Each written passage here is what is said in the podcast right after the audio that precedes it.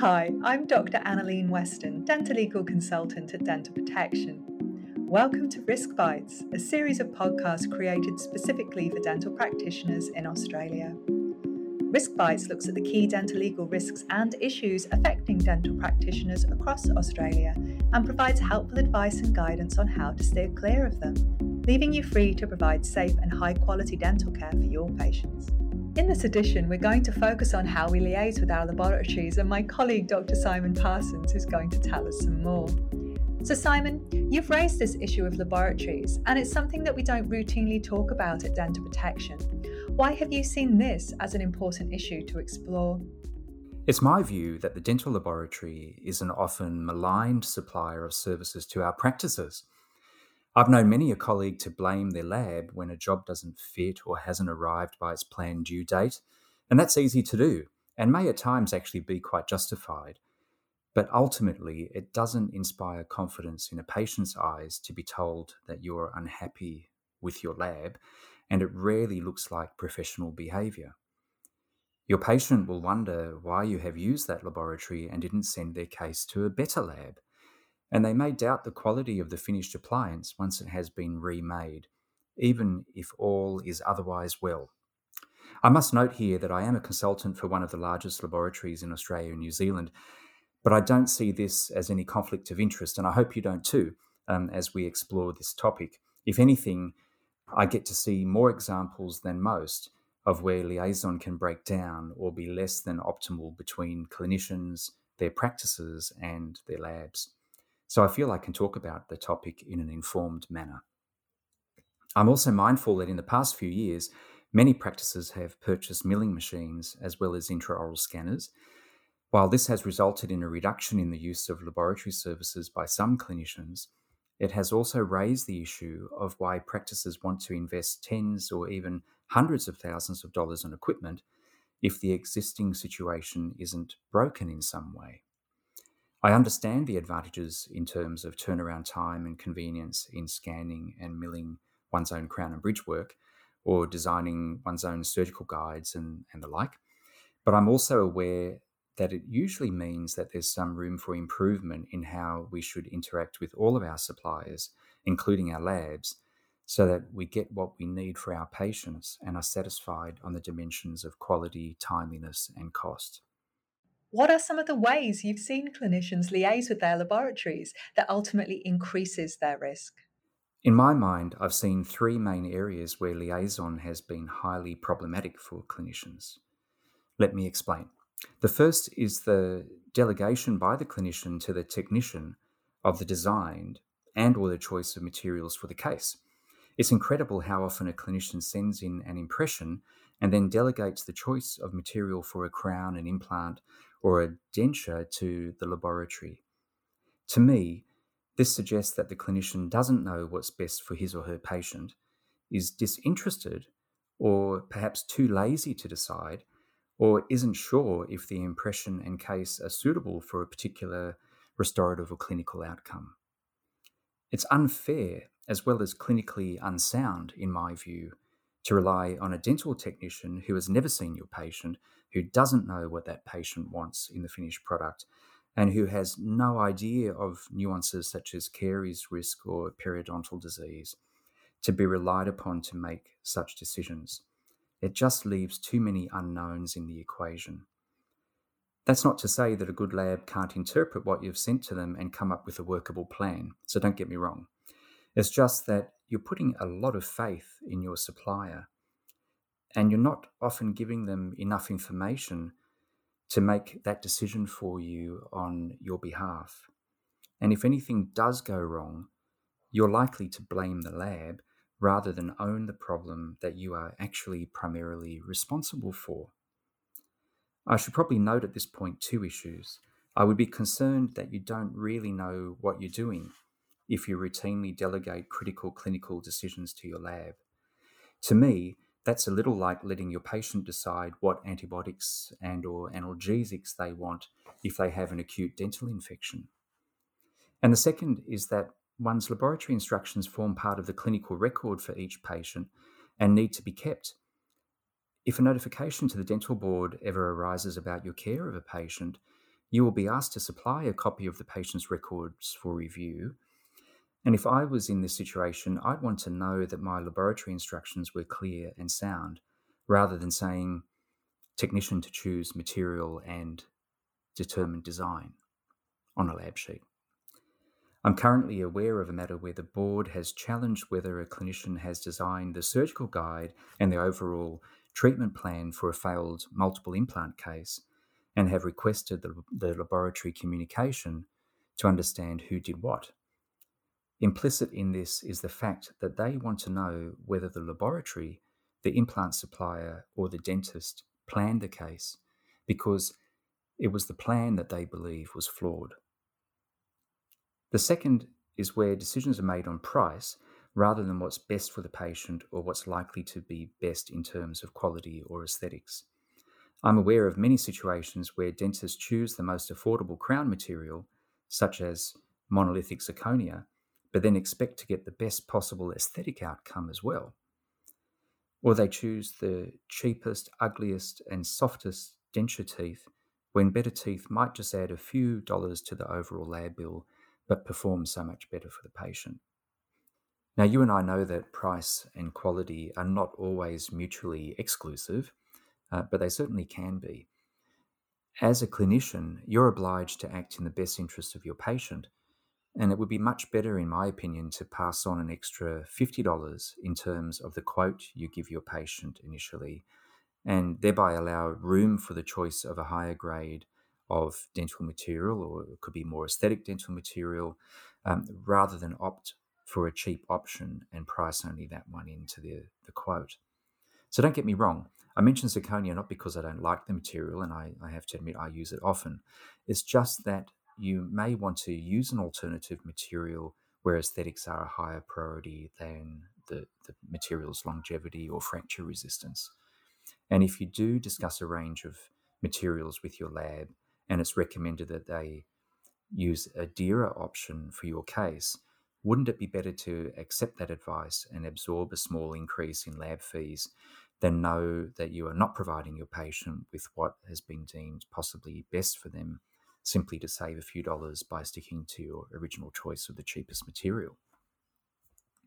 Now, it may be also relevant to note here that some materials and some laboratories offer generous warranties against material failure for certain types of appliances and devices.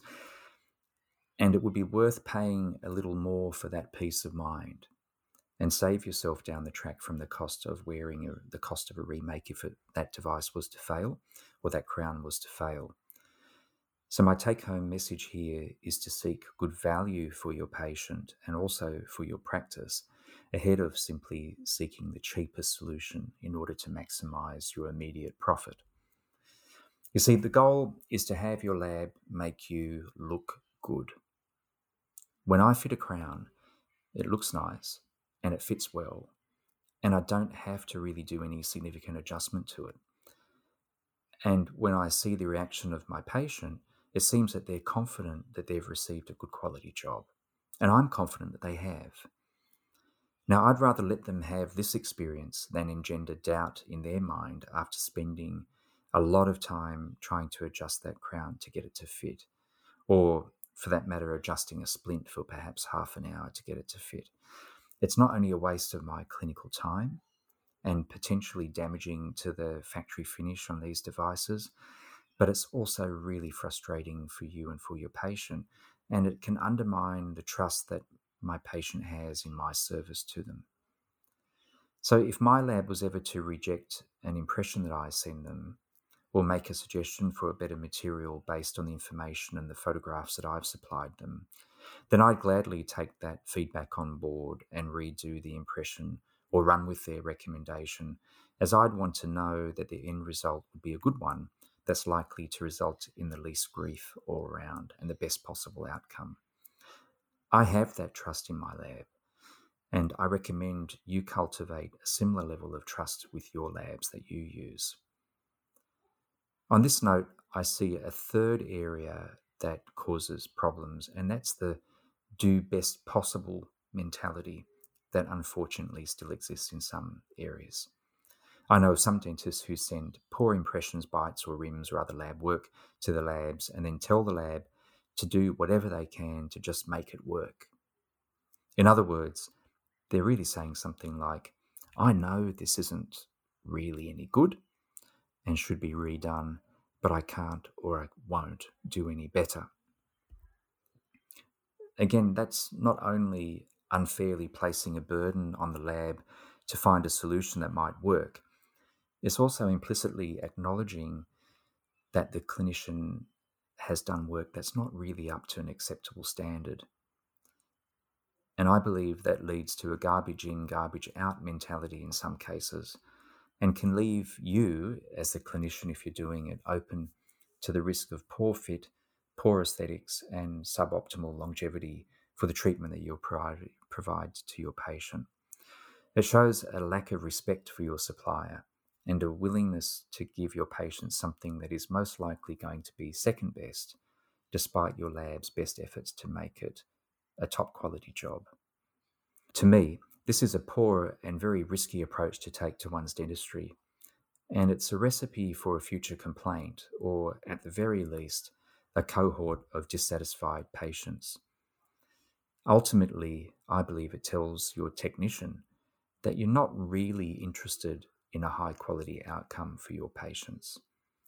So, what do you think your technician is going to do in terms of striving to deliver the best quality outcome for your other cases? Because I know what I think will happen at that point. Simon, you've been painting a worrying picture of dentistry so far. Do you have some examples of how liaison with a lab can really result in better patient outcomes? Absolutely. Thankfully, it isn't all just bad news. For balance, I want to highlight three examples of where good liaison can lead to far better outcomes all round. The first is by talking through your expectations with your lab so that they know of your default likes and dislikes. Let them know how you like your contact points and occlusion. And do you like thin or bulky castings? Let them, in turn, tell you what they need from you so that they can deliver your case to meet your expectations first time and hopefully every time. If they ask for bites and photos, provide them with them and take their advice on how to take those records so that they help the technician know how to complete your case. Don't assume that labs automatically know what you want, because I can guarantee you that what you want from a case will differ from what the clinician down the road might want from exactly the same case, often in the smallest of details. If you leave it to chance, you leave yourself open to, to actually being disappointed with the outcome, and no technician I've met deliberately wants to disappoint their customer. So work together to optimize the outcome of each and every case because ultimately it will be well worth it. The second aspect of liaison is to ensure that you delegate specific aspects of the case to your laboratory where it's actually necessary. Now, that might sound a little bit contradictory to what I said to you earlier, but let me explain. Let's say you need to get a shade taken. Now, by all means, choose the shades for your cases, but also consider that sometimes the lab is going to need to have photographs of any case where the aesthetics are critical. And that will allow the technician to see what the stump shade is and to determine what sort of opacity of material needs to be used to mask that dark stump, for instance. Without that photo or photos, the technician can't possibly know how opaque the material needs to be. Now, you may want to send your patient to the lab instead, if that's practical to do so, to have the lab choose the shade and in a similar way, your lab might need to advise you on, say, the best type of implant abutment in a difficult case where the implant angulation isn't ideal. And that's often actually quite clinically appropriate. So there will be times when delegating some of the decisions to your lab is wise when it allows that joint process to achieve the best outcome for your patient. The third way is to liaise in order to learn see if you can visit the lab and meet the technicians and see how they do some aspects of the manufacture of the laboratory uh, devices and products. understand that fabrication process. And if they offer you continuing education, make sure you go, particularly if it's free. And it's my belief that if you do all of those things, you'll ultimately have a much better appreciation of how your lab cases are manufactured, what the limitations are to that process, what the technicians rely on in order to get a good result. And you'll be far more mindful of what is or isn't technically possible in cases. And that's going to lead you to consult more when the situation requires it. And at the same time, you'll be much less prone to disappointment in the long run.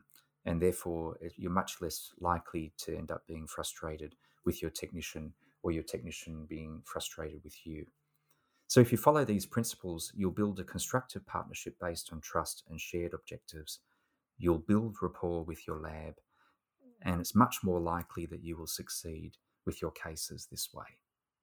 Well, thank you so much, Simon, for that relevant and helpful content, and thank you all for listening. We do hope this podcast was helpful to you, and we look forward to sharing more guidance with you in the future.